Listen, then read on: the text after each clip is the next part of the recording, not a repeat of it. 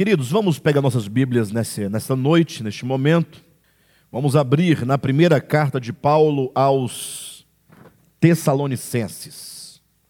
Estamos ainda no capítulo 1 e hoje, se o Senhor nos permitir avançar um pouco mais, nós falaremos sobre a segunda evidência dos eleitos. Ou como consta lá na primeira mensagem, ou na, na mensagem da semana passada, os eleitos, a primeira evidência, hoje seria os eleitos, a segunda evidência. Mas eu preciso ainda retomar um pouco sobre a primeira evidência. Tá bom? E se o tempo permitir, Deus nos permitir, nós avançamos para a segunda evidência. Se não, vamos explorar um pouco mais a questão da primeira evidência. 1 Tessalonicenses capítulo 1, versículo 9. Pois eles mesmos relatam de que maneira vocês nos receberam e como se voltaram para Deus, deixando os ídolos, a fim de servir ao Deus vivo e verdadeiro.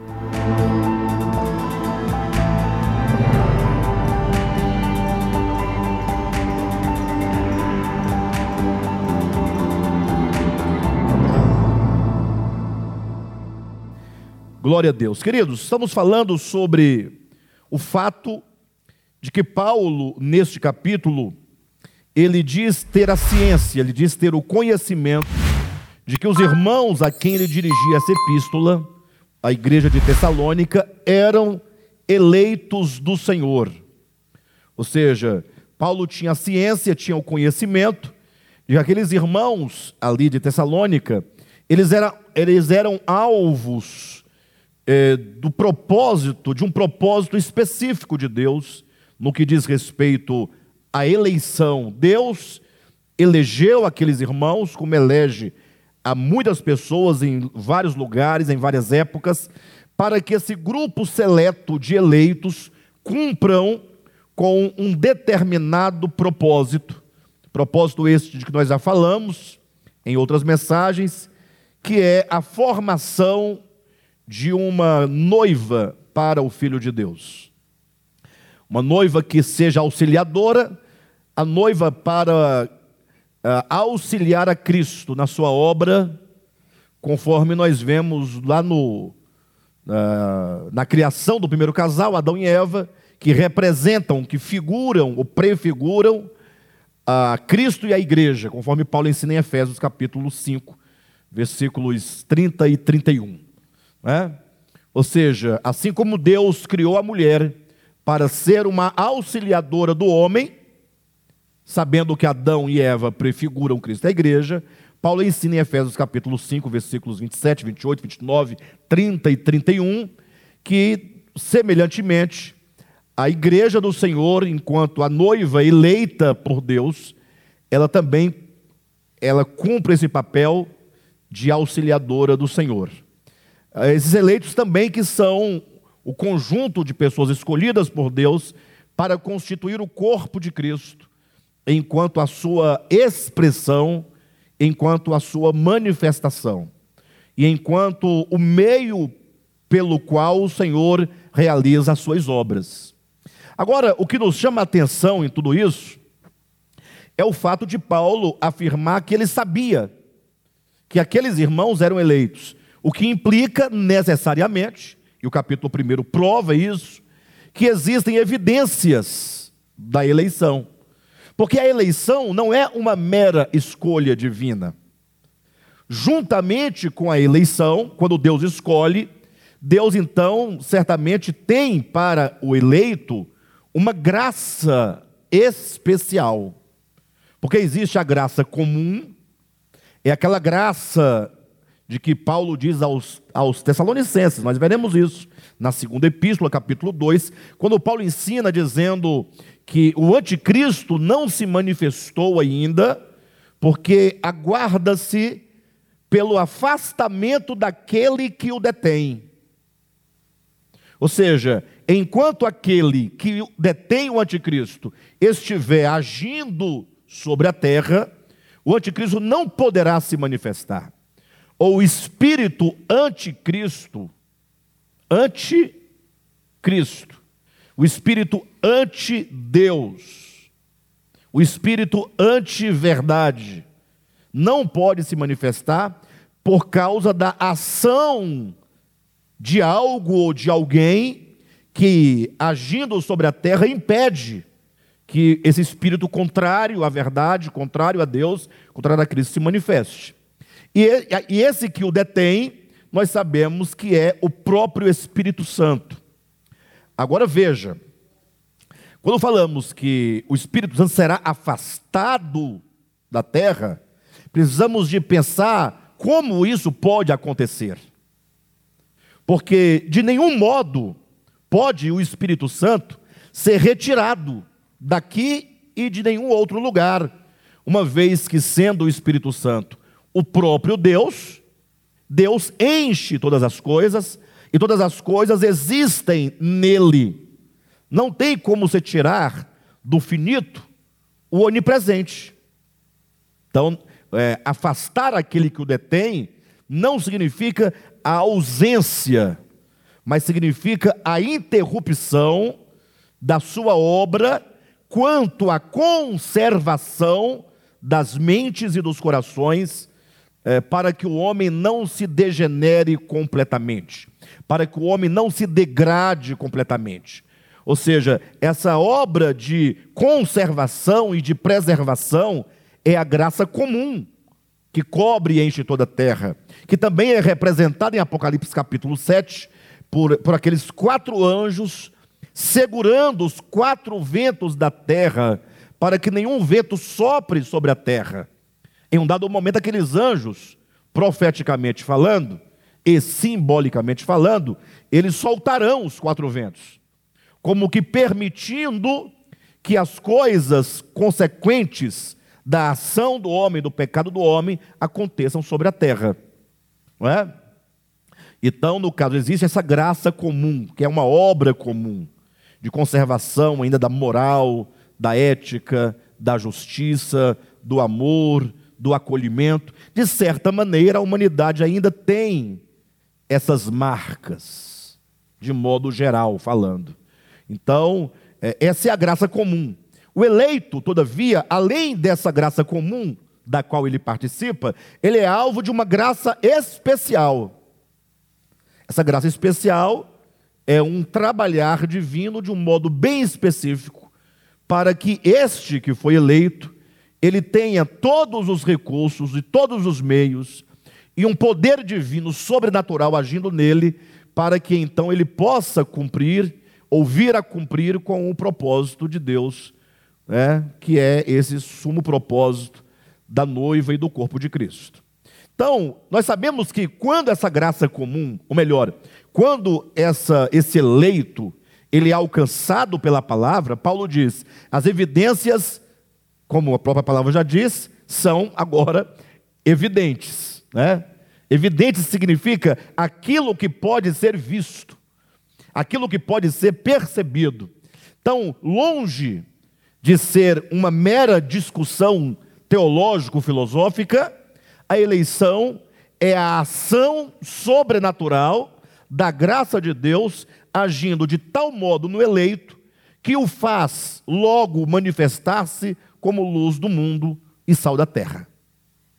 Ou seja, eh, não adianta ficarmos debatendo o tema eleição, não eleição, ou eleito, não eleito, somente nesse campo, porque é uma grande tolice.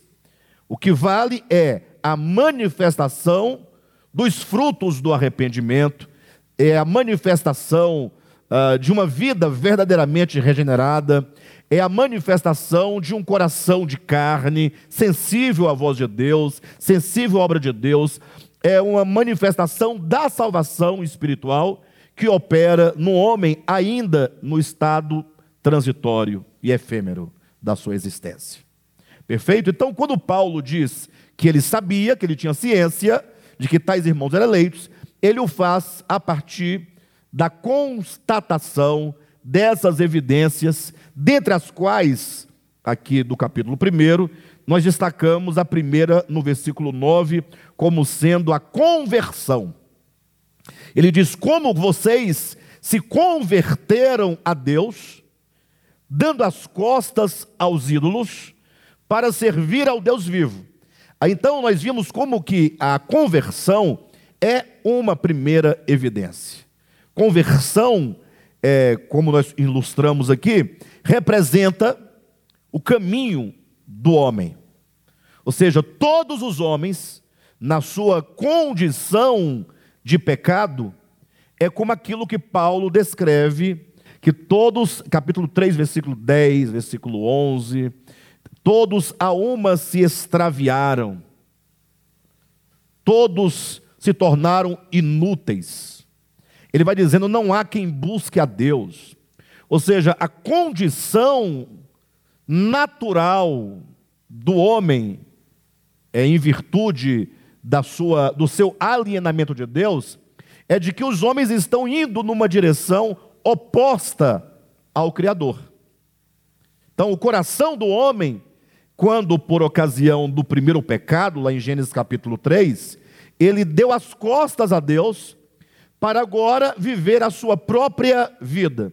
Tendo em vista que Deus é o supremo, é o Criador, é o eterno, né? a quem deve toda honra, toda glória, todo louvor, por ser ele Deus. Uma vez que o homem ele se aliena de Deus, tudo o que agora este homem constrói são ídolos. Então, o ídolo é qualquer coisa que é posta no lugar de Deus. Ou seja, o homem foi criado para buscar a Deus. Atos capítulo 17, versículo 25 diz: O homem foi criado para buscar a Deus. O livro de Eclesiastes diz, capítulo 3, versículo 11, que Deus pôs a eternidade no coração do homem. Dostoiévski diz que há um vazio do tamanho de Deus dentro do homem. Escritor russo, ele diz essas palavras. No sentido de que o homem, ele foi criado para Deus. Então, a, a inclinação em natureza do homem é voltar-se para Deus. Entretanto, esse homem, na sua ilusão, no seu pecado, é, como um adolescente, como aquele filho mais moço da parábola do filho pródigo, ele acha, num dado momento da sua existência, é um problema mesmo de, de crescimento, é um problema mesmo de maturidade, ou de falta de maturidade. É um, é um problema de o um homem, da criatura, pensar que ela é capaz de viver por si mesma e para si mesma. É o momento em que o homem dá as costas a Deus. E começa agora um caminho sempre na direção contrária ao próprio Deus. Tem até um texto de Provérbios que diz que há caminhos que para o homem parecem bons, mas o seu fim é morte. Então o homem ele julga, né? Que ele pode viver sem Deus, viver por si, viver para si. De modo que agora o primeiro ídolo que se instaura nesse caminho contrário a Deus é o próprio homem, que cria uma falsa imagem de si mesmo, que é o seu próprio ego, e o homem agora passa a se servir. E este homem agora vai também criando uma série de outros ídolos. Então, num dado momento, quando a palavra de Deus chega no homem, quando o eleito é alcançado pela palavra de Deus, a primeira coisa que lhe ocorre, porque a palavra de Deus vai produzir dentro dele, a palavra de Deus chega à consciência humana do eleito, ao coração do eleito, como uma, uma luz que brilha. Como que num dado momento o espírito humano desse indivíduo começasse a resplandecer e iluminar suas faculdades, como o salmista diz no Salmo 119: lâmpada para os meus pés é a tua palavra e luz para os meus caminhos. Então, quando esse Cristo interior, esse Logos, ele resplandece dentro do homem, como está em João capítulo 1, que a luz, a verdadeira luz vinda ao mundo, ilumina a todo homem, ou a verdadeira luz ilumina a todo homem que vem ao mundo, resplandecendo, o eleito imediatamente, uma vez iluminado, ele responde positivamente com a conversão. Ele está vendo na direção oposta a Deus, e agora ele então se volta para Deus. Ele volta a face para Deus. Voltar a face para Deus implica, num primeiro momento, dar as costas aos ídolos. Então, queridos, essa é a primeira manifestação, não somente do eleito, mas essa é a primeira manifestação no eleito dessa graça especial. Ou seja, o voltar-se para Deus. Então, a despeito de o quanto esse eleito ainda precisa retornar a Deus, porque a conversão é o primeiro passo, é o voltar-se. Só que o quanto ele tem que caminhar ainda na direção. Porque uma coisa é o voltar a face para Deus. Outra coisa é caminhar na direção de Deus. Lembram quando na parábola do filho pródigo é dito que estando o filho pródigo naquela miserável condição, disse que caindo em si, caindo em si implica um despertamento, implica uma iluminação. Ele disse: Voltarei para a casa do meu pai, de onde saí. E agora então, ele volta, portanto, a face para o pai, o que implica que ele volta as costas para a sua condição, para o seu coração anterior, para os seus desejos anteriores, para os ídolos. Só que agora ele começa um caminho de volta. Daí a ideia de que a conversão é o primeiro passo na direção do Pai. Mas começa um, todo um processo. Daí você, enquanto um cristão, precisa de fazer uma autoanálise e de perguntar a si mesmo se de fato você já teve esse primeiro despertamento. Voltar-se para Deus, a sua face. E começar agora um caminho de volta, passo a passo, na mesma proporção e à medida em que a luz vai resplandecendo. Ou seja, ninguém ganha todo o conhecimento necessário para um pleno retorno a Deus de uma só vez. A luz vai brilhando pouco a pouco. Lembra do texto de Pedro? Que a luz do justo é como a luz da aurora, isso é Provérbios, né? Que vai brilhando mais e mais até tornar-se dia perfeito. E Pedro, numa paráfrase de, do texto de Provérbios, diz que a palavra profética é como uma candeia que vai iluminando no coração até que nasça, por fim, no coração a estrela da alva, até que o Cristo de Deus seja plenamente formado dentro do homem. Então, esse primeiro passo é voltar à face. Então, agora, o ponto que nós tratamos semana passada, eu quero trazer é, apenas numa citação é que que tipos de ídolos são esses? Quais são esses ídolos? São muitos os ídolos. Sabemos que a natureza do ídolo são duas, ou que a, são duas faces que tem a natureza dos ídolos. A primeira é uma face é, daquilo que ele não é. O ídolo por si só, a palavra já diz, coisa vã. É aquilo que não é. É qualquer coisa que você procura colocar no lugar de Deus, mas que, por não ser Deus, obviamente, não é eterno. É algo passageiro. É algo temporal.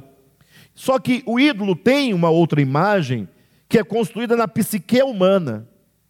É a sensação que o homem tem de que aquele ídolo tem para ele algum valor mas o que é de fato é que é pura ilusão, é apenas a treva do entendimento.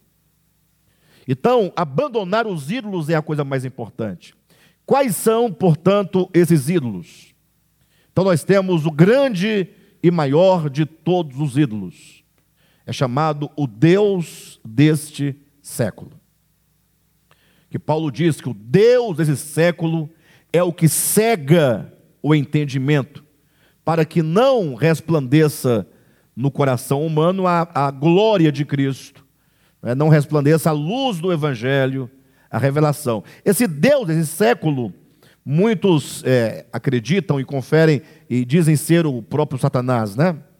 Mas o fato é que o que cega o nosso entendimento são todas as arrogâncias e todas as pretensões que nós construímos acerca de nós mesmos. Lógico que isso é obra das trevas, isso é obra do império das trevas, isso é obra do primeiro lá, o Satanás, o pai da mentira. Mas na nossa existência cotidiana, na nossa vida prática, o que está cegando diariamente é o nosso coração arrogante de construir sobre nós um juízo de valor além daquilo que nós somos. O que é o homem em relação a Deus? Jesus fala: o homem é como um ramo da videira. Ele diz: Eu sou a videira, vós sois os ramos. Então, a partir dessa imagem, nós entendemos: o ramo procede da videira. Então, o homem tem que, primeiramente, entender isso. Não haverá conversão ao Deus vivo, e não se poderá servir ao Deus vivo, não se poderá dar as costas aos ídolos, se o homem, primeiramente, não entender: eu procedo de Deus. Minha origem é Deus. Se não fosse Deus, eu não haveria, eu não existiria, eu não estaria aqui. Deus é a origem e a causa e o princípio de todas as coisas, inclusive do homem. Esse primeiro entendimento já gera no homem uma completa devoção. Poxa, imagine só, vamos falar dos filhos humanos para entender os filhos espirituais de Deus. Poxa, o filho que bem entende a vida, ele é grato aos pais humanos, porque os pais humanos são os genitores, são aqueles que nos trouxeram a essa existência temporal. No plano divino, o Deus é o progenitor, é o primeiro é o maior, é o verdadeiro, é o único que gera a todos nós. Então, logo ao entender isso, o homem ele já começa de algum modo e em certa medida a negar o ego. Porque o que é o ego? O ego é a negação dessa origem em Deus. O ego é a arrogância de considerar-se algo em si mesmo. Por isso, o viver por si e para si mesmo. Né? Como um ramo da videira, nesse exemplo, não somente entende-se que o homem procede da videira, procede de Deus, mas como ele depende da videira. Porque se você corta um ramo, o que, que diz o texto aí em João capítulo 15? Ele seca. Ele seca. Porque agora ele está desprovido da vida. A vida, ela está na videira, ela procede da videira. Ela é produzida a partir da raiz e do seu caule, e agora se espalha e vai ali alimentando os ramos, as folhas, as flores, os frutos. Então, o segundo ponto é o entendimento de que nós não somente procedemos de Deus, mas somos totalmente dependentes de Deus. Esse entendimento é que vai nos levar a dar as costas aos ídolos e voltar a face para Deus.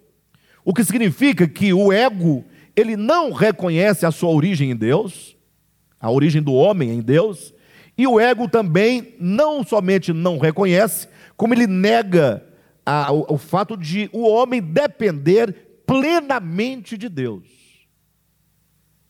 É aquilo que Jeremias, ou que Deus diz por Jeremias, no seu livro, capítulo 2: A mim me deixaram, dois males cometeram vocês contra mim, diz o Senhor. A mim me deixaram o manancial de águas vivas, e cavaram para si cisternas rotas, que não retêm a água. Agora vamos analisar essa figura, porque a Bíblia usa muitas metáforas, né? Essas metáforas nos ajudam a compreender a dimensão da arrogância humana. Ah, dois males cometeram, cometeu o homem contra Deus. O primeiro, a mim, diz o Senhor, me deixaram. Só que aí vem a ressalva, não é só a mim me deixaram.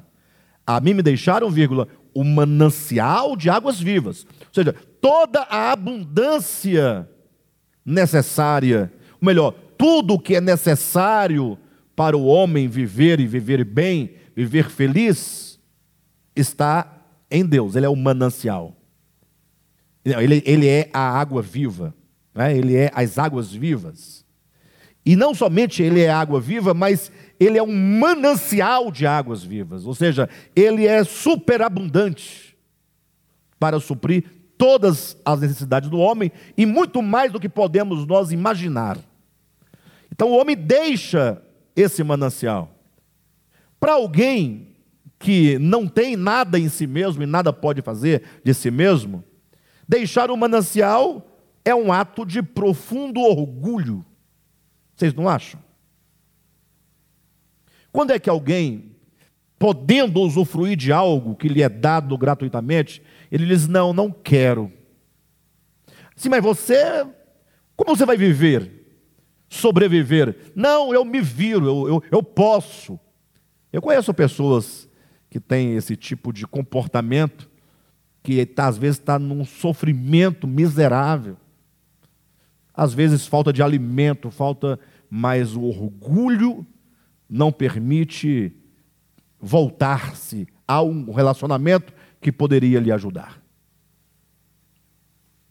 Agora, não somente a deixaram a Deus enquanto o manancial de águas vivas, isso é o orgulho, agora vem a presunção.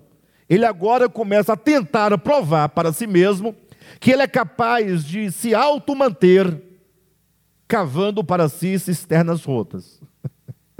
Aí você vê aquele manancial que é Deus, e o homem orgulhoso, pretensioso, presunçoso, cavando a sua cisterninha rota, vem um pouquinho d'água da chuva, depois, quando vai olhar, a água já se esvaiu, porque a cisterna é rota, ela não retém a água. Há um interessante que há uma diferença de cisterna para poço, não é? O poço é quando a água é gerada da própria terra. Você cava um, um buraco para que a água possa encontrar um veio ali, né? Para que possa nascer ali um pouco d'água. Já a cisterna é você construir, talvez de alvenaria, um reservatório para você depositar a água dentro, como uma caixa d'água. Agora imagine que esse reservatório feito e produzido pelo homem tem roturas tem rachaduras. Você coloca lá um pouquinho d'água que você consegue colher da chuva aqui, dali, e quando vai ela se esvai. Então, este homem nessa condição, ele não consegue perceber a sua dependência de Deus. A conversão gera, portanto, no coração do homem, é, essa, essa, esse entendimento acerca de si mesmo. O homem passa a compreender a si mesmo e agora ele começa a perceber quão frágil é o ego humano, quão precário é o ego, e agora ele começa então a não mais desejar por aquela aquela máscara, aquele comportamento, aquela ilusão, aquela mentira, porque agora ele vê a sua origem em Deus, os ramos procedem da videira, ele percebe que o homem depende completamente de Deus, ele é o ramo que depende. Mas para abrir mais ainda a ideia dessa dependência, Jesus vai dizer ainda: sem mim nada podeis fazer. Ou seja, Deus é tudo e o homem é nada. São essas ideias, essa, essas compreensões acerca do homem que a conversão, ela, não, que, uh, que possibilitam a conversão do homem a Deus. Nenhum homem volta a sua face para Deus, se converte para Deus, se ele não for claro dessas coisas importantes. Que tudo o que ele é na sua existência, que tudo o que ele possui na sua existência, que tudo o que ele faz nessa sua existência só é possível por meio de Deus. Nele vivemos, nele nos movemos, nele nós existimos. Nem existir você pode sem ele. Então, o primeiro ego, portanto, a ser negado, ou melhor, o primeiro ídolo, desculpe-me, a ser negado nesse, nessa conversão é o próprio ego. Alguém fala, pastor, mas quer dizer então que alguém convertido não tem mais ego? Não, alguém convertido é voltar a face para Deus. E mesmo voltado a face para Deus, é possível que você, nessa transição, nesse processo, você ainda viva conflitos entre o Deus vivo e o ídolo, que é um Deus morto, e o seu próprio ego. É o homem barroco, é o homem que está entre os céus e a terra, entre o alto e o baixo, entre a luz e as trevas. É? Por isso que é chamado de homem barroco, é o homem deformado. Ele tem uma forma, mas a forma não é perfeita. É uma forma deformada. Essa é esse homem no conflito, não é?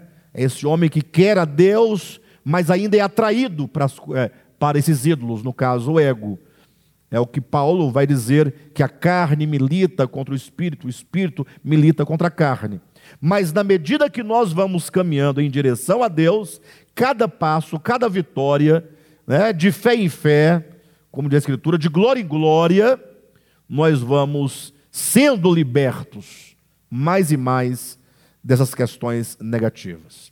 Mas além do ego, existem ainda outras, uh, outras coisas que nós colocamos no lugar de Deus. São ídolos que nós vamos construindo. Um outro ídolo que é preciso que nós é, sejamos libertos é aquilo que o próprio Jesus, no Evangelho de Mateus, ele vai chamar de mamon. Mamon. Interessante como que Mamon, o Deus das riquezas, né, ou que seja a própria riqueza, é colocada como um Deus. E Paulo vai dizer, salvo engano, em Colossenses 3, versículo 5, que todo pecado, que a avareza é pecado de idolatria. Então, por que que o dinheiro, a riqueza, se torna um ídolo para o homem? Agora é bom nós equilibrarmos as coisas. Nós não, não vamos é, é, pegar as coisas de uma maneira equivocada. É, nós devemos equilibrar bem as coisas. O próprio Jesus vai chamar o dinheiro, em Lucas capítulo 16, de riquezas de origem iníquas. Isso para contrapor ao que ele chama de riquezas celestiais.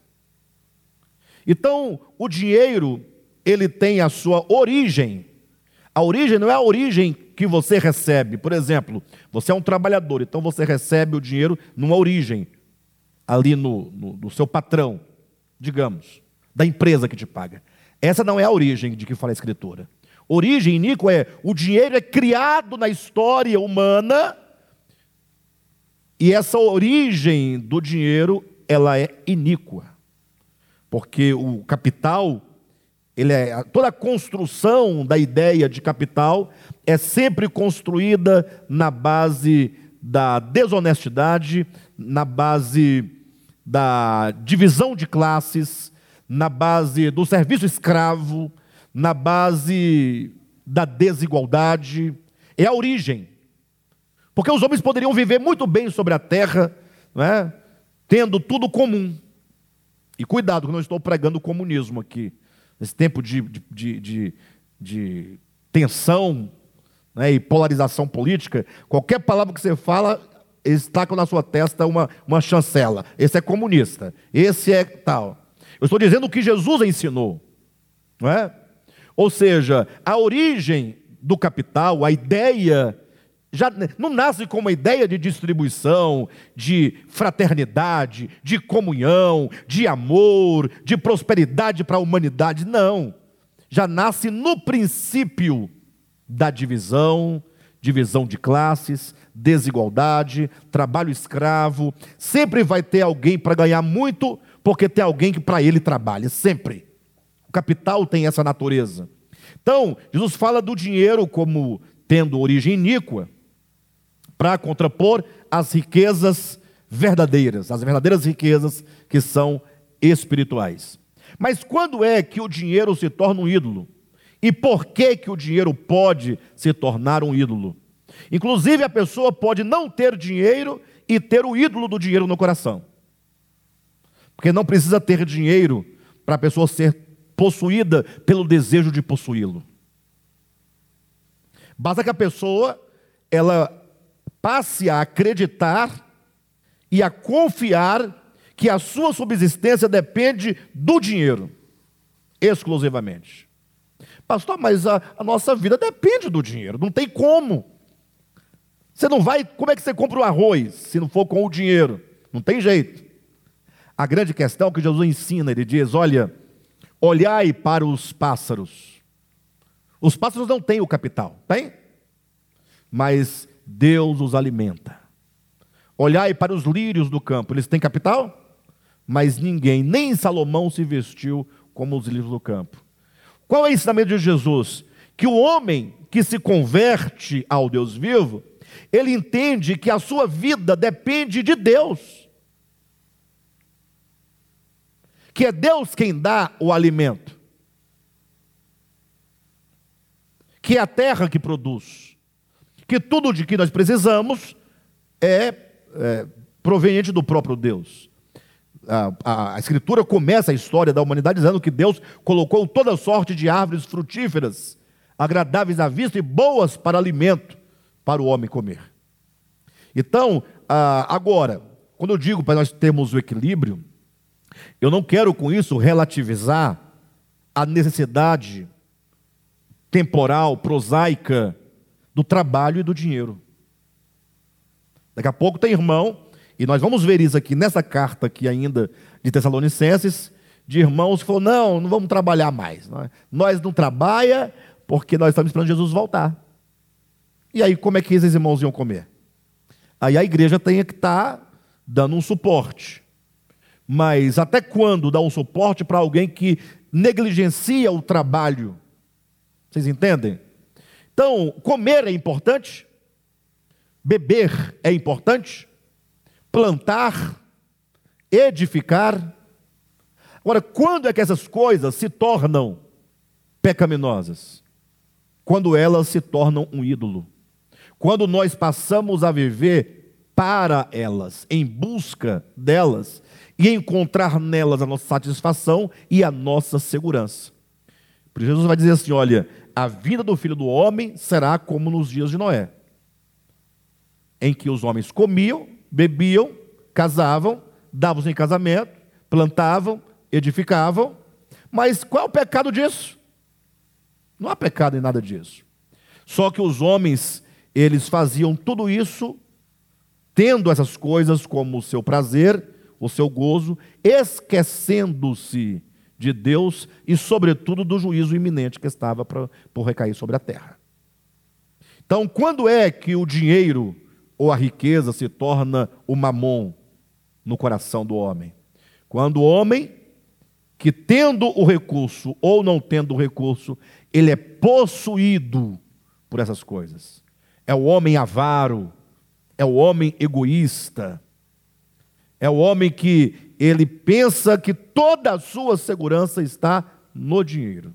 Ele acumula, acumula, acumula, acumula, achando que ele está seguro.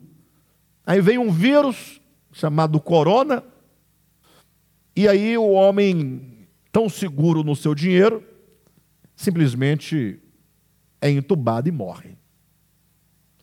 Ou seja, ele faz do recurso não um mero meio temporal aqui da terra, mas ele entroniza aquilo como sendo a sua segurança.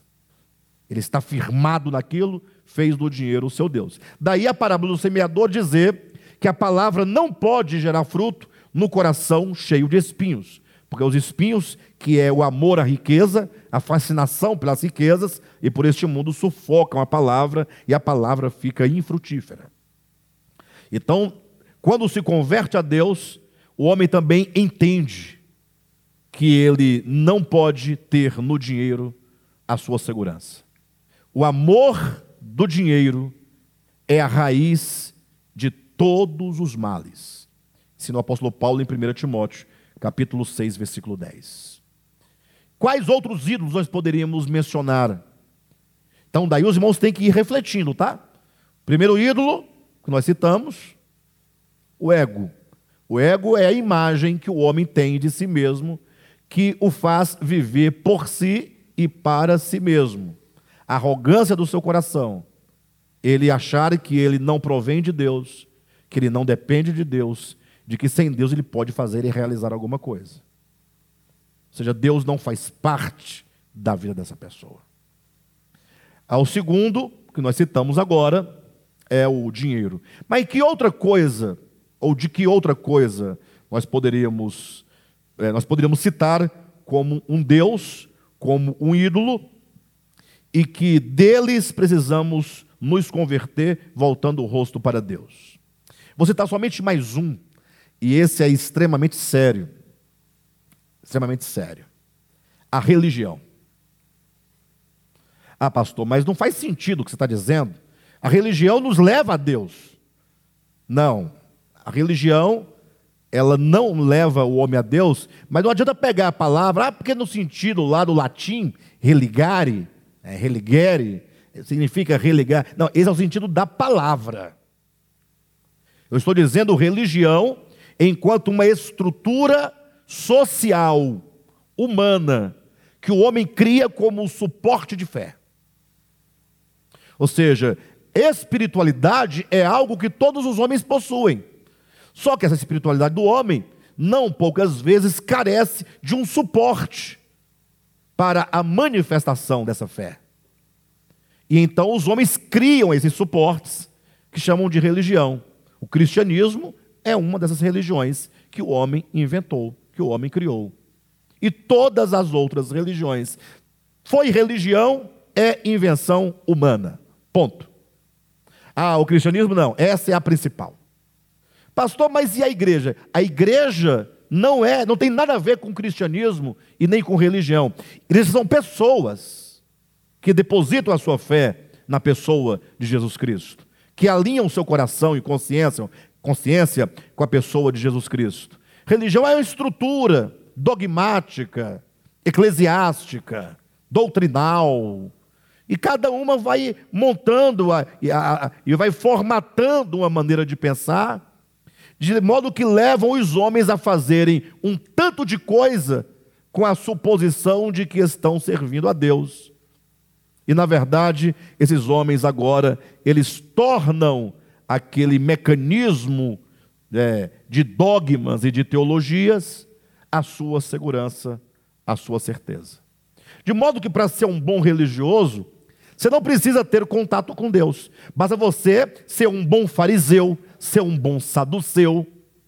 Basta você ter a cara da sua religião, da sua igreja é você andar de acordo com os costumes, com os ditames, com a formatação daquela religião.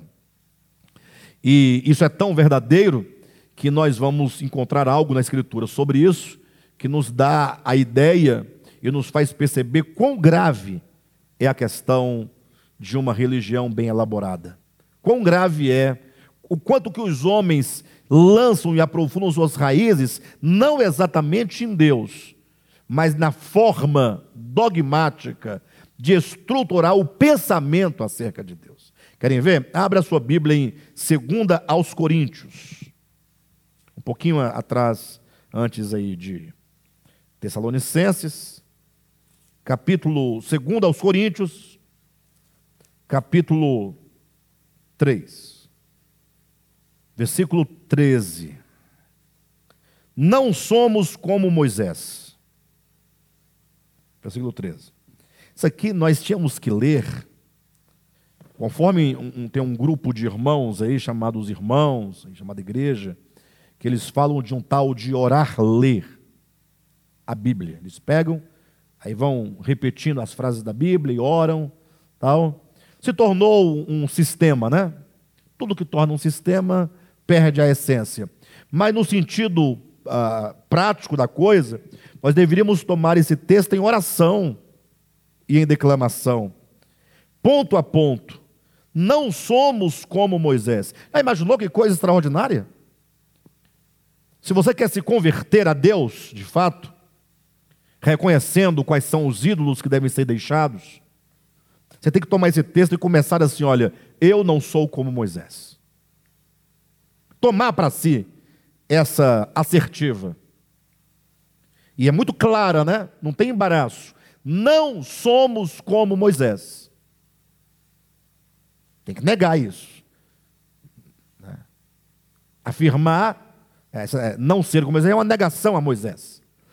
Alguém fala assim, mas como assim não somos como Moisés? O que, que Moisés tinha que nós não devemos ter como ele? O que em Moisés, especificamente, que havia, que nós não podemos ter? Ou seja, existe algo em Moisés que nós não, com o qual nós não devemos, é, não, não devemos nos identificar. Tem algo em Moisés que nós não devemos nos assemelhar. Tem algo em Moisés que nós devemos abolir, retirar de nós, da mente, do coração, da consciência.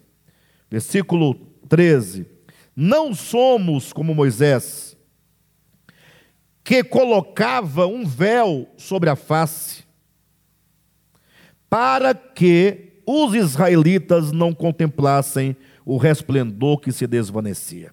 Deixa eu explicar para os irmãos, eu, precisaria de uma hora, no mínimo, para colocar todo esse contexto claro para os irmãos.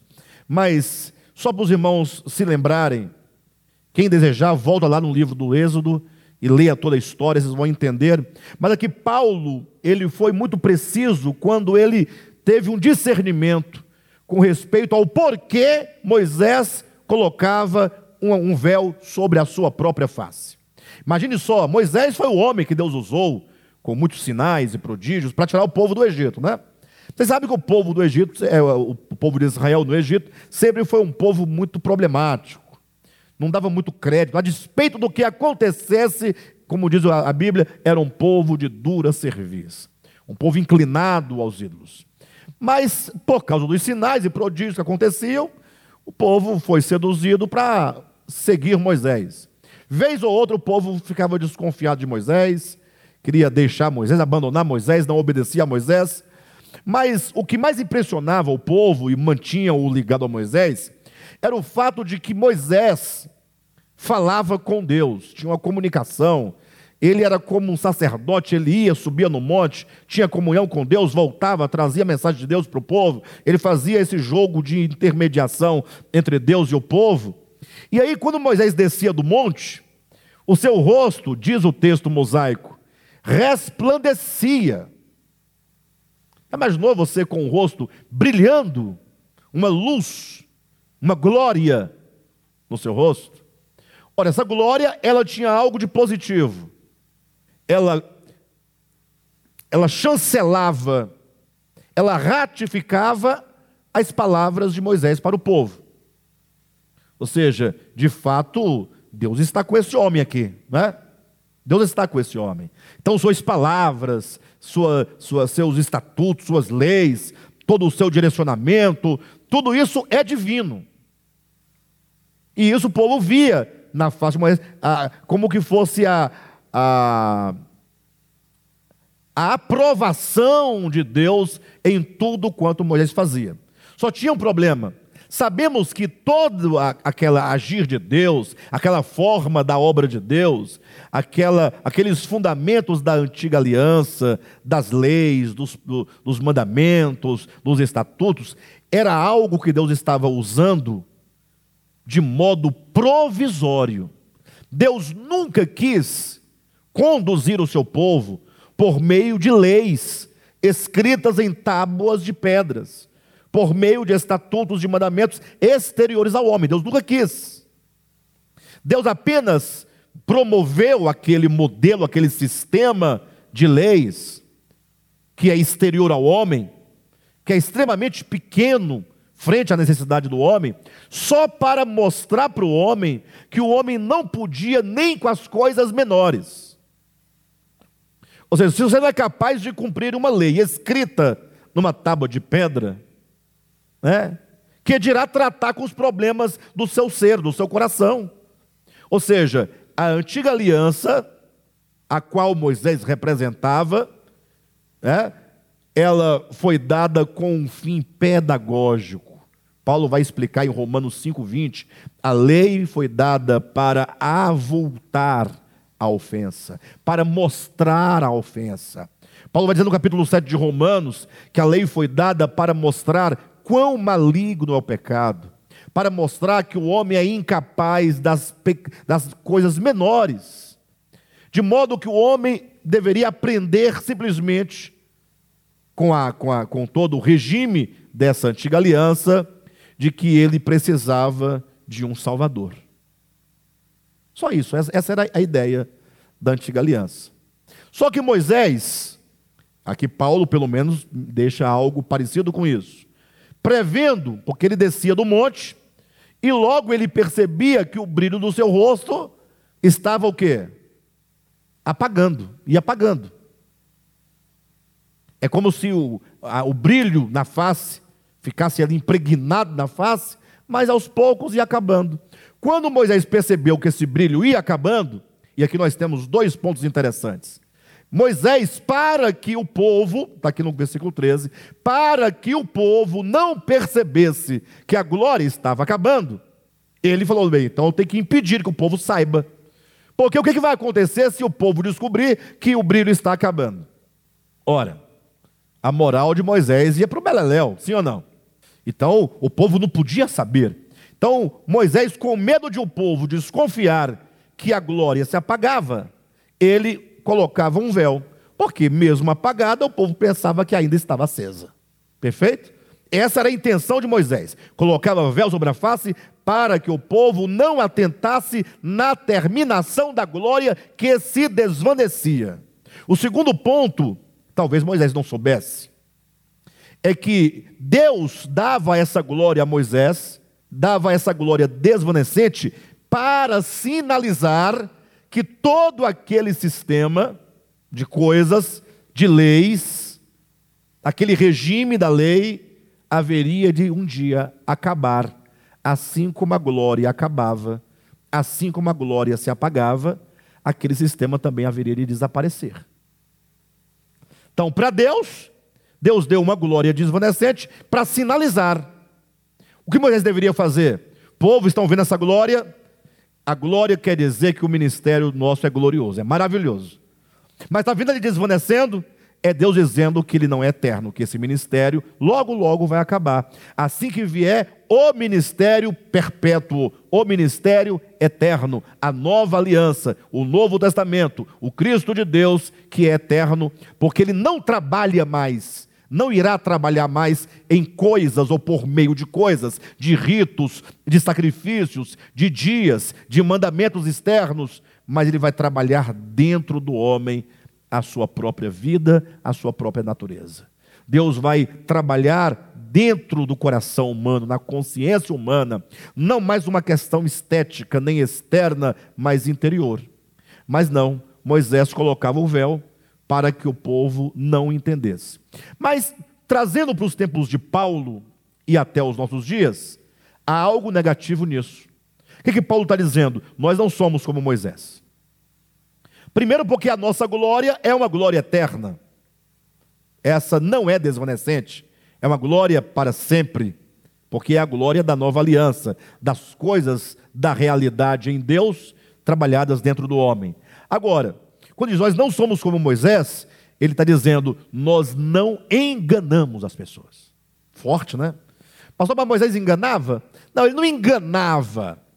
Ele só não queria que o povo soubesse da terminação da glória. Então ele dissimulava.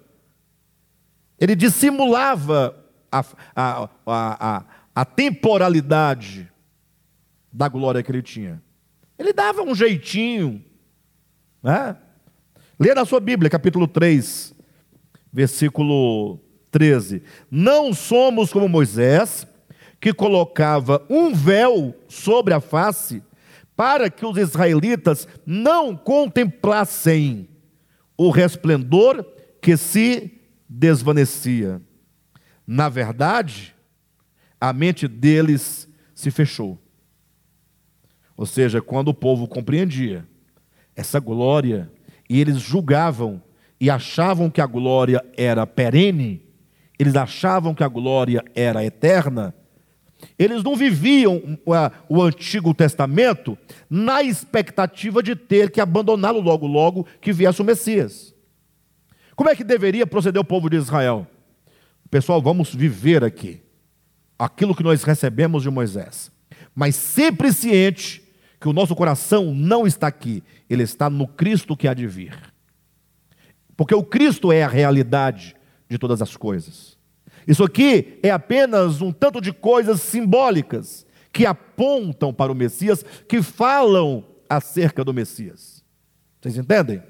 Mas não, porque Moisés colocava o véu sobre a face e dissimulava o terminar da glória, o que, que aconteceu com o povo? O povo se iludiu com aquilo que era temporal, achando que era eterno, e olha o que diz o versículo 14. O versículo 15. Na verdade, a mente dele se fechou. Quando a mente de um crente se fecha em alguma coisa que leva o nome de Cristo, mas que não é Cristo, esse crente fez da sua fé, fez da sua religião, fez da sua denominação, fez da sua doutrina, fez da Bíblia, fez de qualquer coisa o seu próprio Deus. Ele passa a servir não a Deus, mas a instituição religiosa. O coração desse povo se fechou. Se fechou para quem? Vamos lá, vamos continuar. Versículo 14. Na verdade, a mente dele se fechou, pois até hoje, no tempo de Paulo, o mesmo véu permanece quando é lida a antiga aliança. Ou seja, o véu que Moisés colocou era para quê? Para que o povo não atentasse na terminação da glória. Não era? Para o povo não saber que a glória era desvanecente.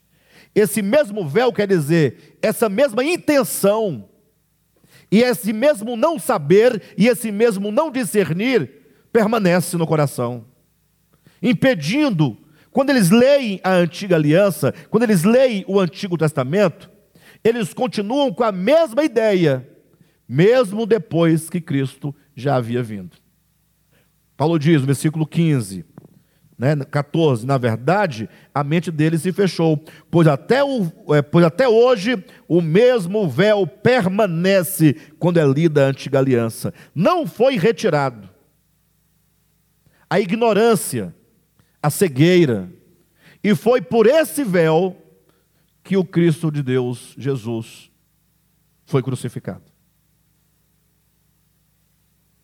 O próprio Jesus deu testemunho dizendo: Vocês examinam as Escrituras, ele está se referindo à Bíblia hebraica, porque vocês julgam ter nelas a vida eterna. E elas, na verdade, é que dão testemunho de mim. Ou seja, qual é o papel das Escrituras hebraicas? Dar testemunho dele. Por que, que os judeus liam as Escrituras hebraicas? Porque julgavam que a vida eterna estava nela, na Bíblia hebraica. Acontece o mesmo até hoje. O mesmo véu permanece. Os crentes estão lendo a Bíblia, atrás de preceito aqui, preceito ali, achando que se fazer desse modo e daquele outro modo, obterão vida eterna. Não tem mais a confiança em Jesus. Não é no Cristo de Deus a sua confiança. A confiança do crente está onde? Em que ele cumpre este ou aquele preceito, ele cumpre este ou aquele mandamento. E o pior, não cumpre, né? Não cumpre. Porque quais são os mandamentos que os crentes conseguem cumprir com rigor? São todos os mandamentos e os estatutos exteriores. Não trabalharás no sábado. O camarada passa todo na igreja sentado. Está com raiva do irmão, está olhando para a irmã, está brigado com a esposa, está devendo não sei quem não paga, mas no sábado ele não reda o pé da cadeira do banco da igreja. Aí não trabalha no sábado, ele está guardando o sábado. E isso é fácil fazer. Se ficar sentado é fácil, é. Né? No sábado eu não vou trabalhar, eu vou para a igreja. Chega lá, canta três hinos, né? e ouve uma mensagem, Fazer isso é muito simples, é muito fácil. Ah, eu não, eu não dou o sangue. Ó, eu não dou o sangue. Mas você não dou o sangue por qual motivo? Aí vão dizer, não, porque o sangue é a alma, sangue é a vida. Mas você está tão disposto mesmo assim a obedecer a Deus nesse quesito? Ou porque você tem medo de agulha? Ou porque você não se solidariza com aquele que precisa de sangue? É muito cômodo esse mandamento, né? Por que, que você não cumpre outro mandamento de Jesus, bem semelhante a esse de não doar sangue? Qual? Aquele que ele diz que você deve fazer igual fez o samaritano. Quando você vira o próximo, que está morrendo numa vala, todo machucado, desça até ele, pega o seu melhor, o seu azeite e o vinho, jogue nas feridas dele, coloque-o sobre o seu cavalo, leve-o a uma hospedaria e pague as diárias para ele ser tratado. Pastor, qual o significado dessa parábola? Tirar o dinheiro do bolso e pagar um hospital particular para quem está doente. Sentido literal. Ah, é porque aqueles três dias, a hospedaria é a igreja. Os três, a, né, a, o, o, um denário, os dois denários lá, o denário é o sacrifício de Jesus. Ah, você não tem vergonha, não? É? O, o, o azeite é o Espírito Santo, o vinho é o sangue de Jesus. Cria vergonha, meu irmão. A parábola é o seguinte: tem um camarada caído na vala, passa o sacerdote, não se interessa pela dor alheia. Passa o levita, outro religioso, não se interessa pela dor alheia. Passa o samaritano, quem é o samaritano de hoje? É a prostituta, é o travesti, é o pai de santo, é o ateu, é o candomblessista, é o católico, são todos aqueles que você crente diz que é do diabo.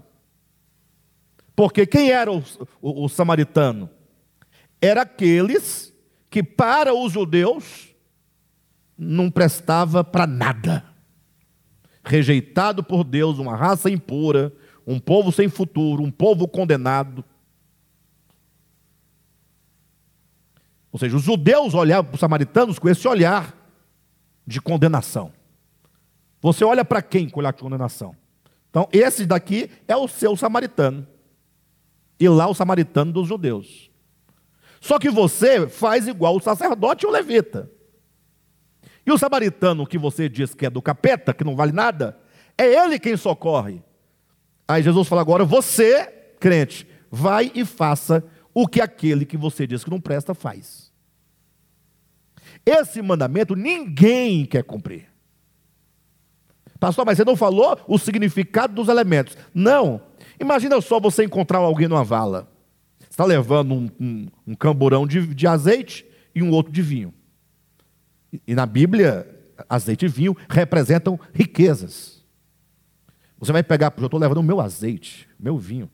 Eu vou derramar. Se, se ele se cai no chão e derrama o azeite, já não é um prejuízo? Mas pelo menos foi um acidente. Agora, pegar o azeite conscientemente e derramar sobre a ferida, um machucado, uma pereba, um tumor, e o pior, de um inimigo meu, Imaginou isso?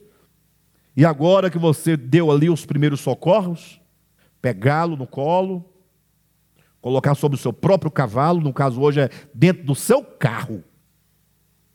Né? Lá era cavalo, hoje é carro. Bem limpinho, os brancos de couro. Todo vomitado, cagado. Os pus saindo, colocar no banquinho bonitinho pegar, conduzi-lo lá diz hospedaria. Se que leva para o São Francisco, Santa Marta, Santa Luzia, os hospitais. Aí coloca lá e fala assim: olha, cuida desse homem aqui, eu vou deixar pago aqui. Daqui a uma semana eu venho, caso eu pago o restante, se precisar, eu vou, tudo eu vou pagar. É isso. Deus está falando sobre você se compadecer de quem precisa. Mas isso ninguém quer cumprir. Ah, aí eu não dou o sangue porque Deus diz para não doar sangue. Não trabalho no sábado porque Deus falou para não trabalhar no sábado. Né? Agora, por que essa seleção? Paulo diz: o véu está posto sobre o coração. Assim como no tempo de Moisés não se discernia que aquele conjunto de coisas era apenas uma pedagogia para mostrar quão frágil era o homem, eles não sabiam, por isso eles se cegaram, eles criaram raízes naquele sistema de coisas. Semelhantemente hoje, quando fazem a leitura da antiga aliança, os homens saem catando um versículo aqui, versículo ali, para montar a sua igreja. Olha, nós temos que usar véu. Você coloca um véu na cabeça. Estou obedecendo Jesus com um véu na cabeça. É fácil. Sua igreja lava os pés? É lógico, todo mundo lava os pés. Não, uns dos outros, não. Pois na minha lava. Uma vez no ano, eles fazem a ceia, o partir do pão, a Páscoa, e aí vai lá lavar, né? Tem uma toalhinha bem branquinha, que as diaconisas preparam, uma bacia cor de prata bem brilhosa, uma taça dessa cheia d'água, e vai lá. O irmão nesse dia lava bem os pés, que nesse dia vai ter que expor os pés. Aí o outro coloca lá o pezão branco lá dentro. Aí o outro vai lá coloca um fio d'água. Aí depois pega a toalha por baixo para não pegar no pé e faz assim, para secar o pé, para dizer que está lavando os pés do outro. Lavar os pés significa servir. Você tem que servir o outro. Quando você serve o outro, você está lavando os seus pés trazendo alívio nessa caminhada. Essa caminhada tão difícil, né? Lavar os pés é aliviar o sofrimento, aliviar, aliviar o cansaço, servir o outro. Mas isso ninguém quer. Ele quer lavar o pezinho uma vez no ano para dizer que obedece a Jesus. E fala assim: e está aqui na Bíblia, eu tirei o texto da Bíblia. Ou seja, até hoje está posto o véu sobre os olhos por achar que a Escritura, seja ela Antigo Testamento ou Novo Testamento, tem um fim em si mesma. Não tem. A Bíblia, seja Antigo, seja Novo Testamento, é apenas para falar dele, de Jesus. E nós devemos nos converter a Jesus, é a Ele. A Escritura é um meio, não é um fim. Quando você tem a Escritura como um fim, você agora acabou de criar para você um falso Deus. Você se tornou um biblista, se tornou um servo da Bíblia, um escravo. Texto aqui, e o pior é sempre pensando textos, pensando estes. Tanto é que você não vai encontrar uma igreja igual a outra, porque cada uma escolheu o seu conjunto de texto. Agora veja o finalzinho, quando diz, olha, versículo 15: De fato, até o dia de hoje, quando Moisés é lido, um véu cobre os seus corações. Mas quando alguém se converte ao. Ah, apareceu o converte aqui, que nós estamos falando de Tessalonicenses, o converter-se. Quando alguém volta o seu rosto para o. Ora, mas onde estava outrora o rosto dele? Virado para onde? Nesse caso aqui? Para o Antigo Testamento, para a Bíblia enquanto conjunto de regras e preceitos. Vocês estudam as Escrituras porque julgam ter nelas a vida eterna. Porém, são elas que de mim testificam. E ainda assim vocês não querem vir a mim para ter vida. Ou seja, vocês querem ficar estudando Bíblia Estudando, estudando, estudando, achando que pegando um versículo aqui, outro ali, você vai estar salvo. E deixa de ir a Cristo, que é o testemunhado pela Escritura. A Escritura está apenas dizendo para você assim: olha, olhe para Cristo, ela está dizendo isso para você. Olhe para Cristo, volte-se a Cristo, Ele é a salvação, Ele é o Salvador, Ele é a luz, Ele é a salvação, Ele é tudo. Aí você que quer obedecer a Bíblia, e de fato deve, obedece no sentido de ir a Cristo. Jesus disse: Todavia, vocês não querem vir a mim para ter desvida. Ou seja, onde é que o homem encontra vida? Em Jesus. Onde é que os judeus procuravam a vida? Examinais as Escrituras, porque julgais ter nelas a vida e não querem vir a mim para terdes? Onde é que está a vida? Onde é que eles iam buscar a vida? Onde é que estava o problema? O véu que não lhes permitiu. Eles, eles ficaram com o coração endurecido. Mataram Jesus, crucificaram Jesus, rejeitaram Jesus e ficaram com a Bíblia até os dias de hoje. Sem Jesus. Entenderam? De modo então que o texto diz: quando alguém se converte a Cristo, o véu lhe é retirado. O que significa, com o retirar do véu, dessa cegueira, você volta os olhos para Jesus. Ou seja, não se pode converter-se ao Deus vivo enquanto você estiver seduzido pela sua própria religião. Amém, queridos? Então, como eu falei no início, se o tempo desse, nós falaríamos sobre a segunda evidência. Como não deu, hoje nós estendemos um pouquinho mais, falando ainda sobre os eleitos, dois pontos. A primeira evidência, a conversão. Tá bom? Espero ter deixado algo claro para os irmãos nesse sentido, embora seja um tema muito complexo.